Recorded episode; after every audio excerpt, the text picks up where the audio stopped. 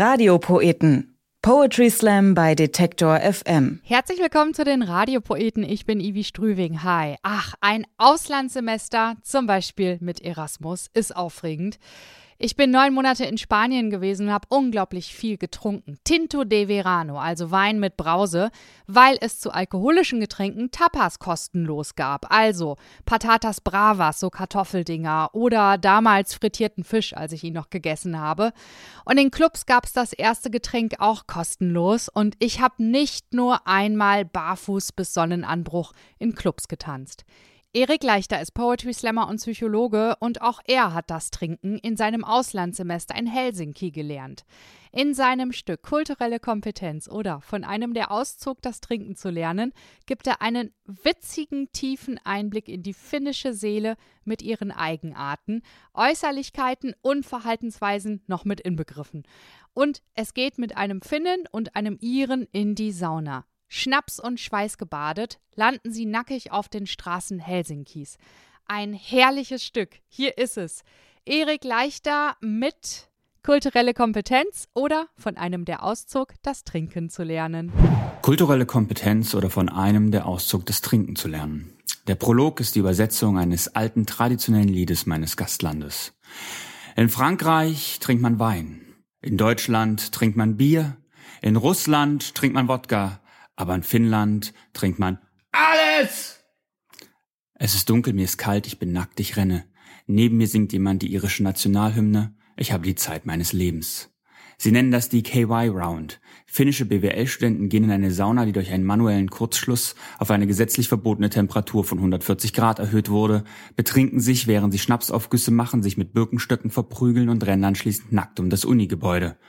Zumindest haben sie uns das so erzählt. Ich habe nie wieder jemand nackt durch die Innenstadt Helsinkis rennen sehen. Der Mann, der die irische Nationalhymne singt, heißt O'Sheen.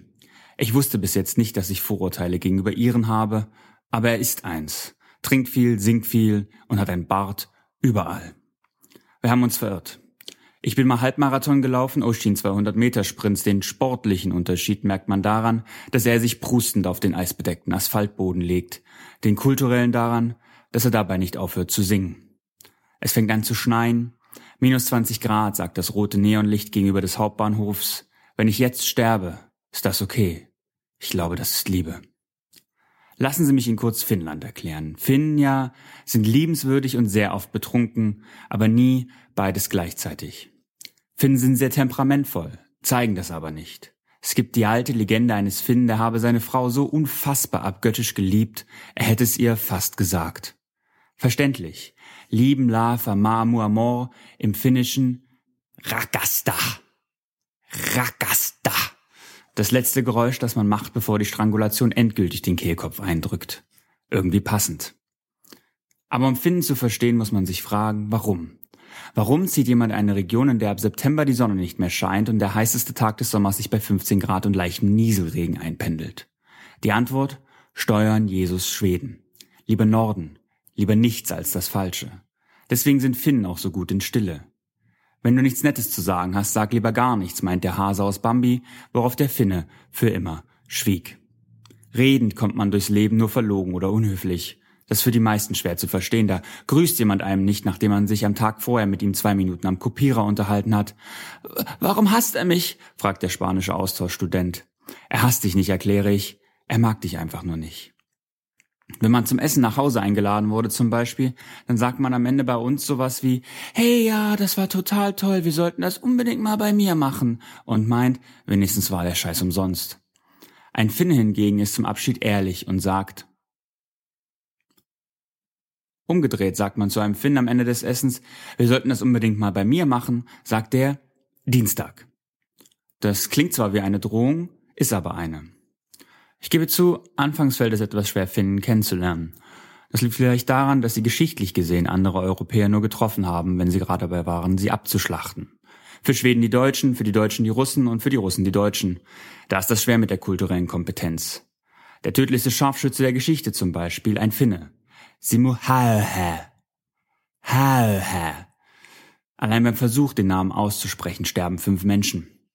Der antwortete auf die Frage, was er denn gefühlt habe, während er für vier Tage reglos im Schnee lag und 700 Russen am Stück erschoss, den Rückstoß. Ocean ist tot.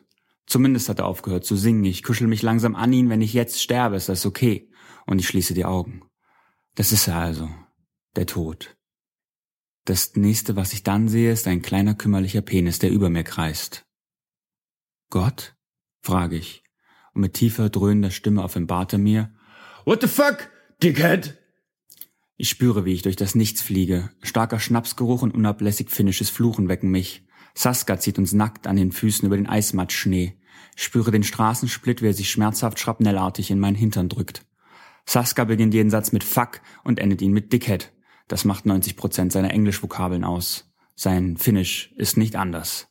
Saska studiert BWL, ist ständig alkoholisiert und weiß nicht, was er mit seinem Leben machen soll. Wenigstens die BWL-Studenten sind gleich.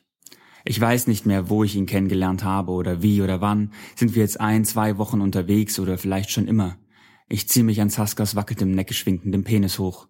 Wir tragen Oshin zurück in der Sauna, legen ihn auf die höchste Bank und drehen jede Minute, damit er von beiden Seiten auftaut. Ich glaube, es geht ihm gut. Er singt wieder. Keiner sagt etwas. Es gibt einen Schnapsaufguss. Ich glaube, wir sind jetzt Finn. Epilog. Ähm, ja, leichter. Sind Sie sich sicher, dass Sie das als Ihren Erasmus-Erfahrungsbericht abgeben wollen? fragt der Mann vom Internationalen Austauschbüro. Ich drehe mich noch einmal rum und sage, Erik Leichter und kulturelle Kompetenz oder von einem der Auszug das Trinken zu lernen. Ey, das ist witzig. Er ist Poetry Slammer und Psychologe, wie auch Lara Ermer, die ihr in der letzten Episode der Radiopoeten gehört habt. Nicht? Habt ihr sie verpasst? Überhaupt kein Ding. Die Radiopoeten sind mit ihren Stücken auf Detektor FM und überall, wo es Podcasts gibt. Und die nächste Episode der Radiopoeten kommt von Sandra Davina mit Albtraumtelefon. Radiopoeten. Poetry Slam bei Detektor FM.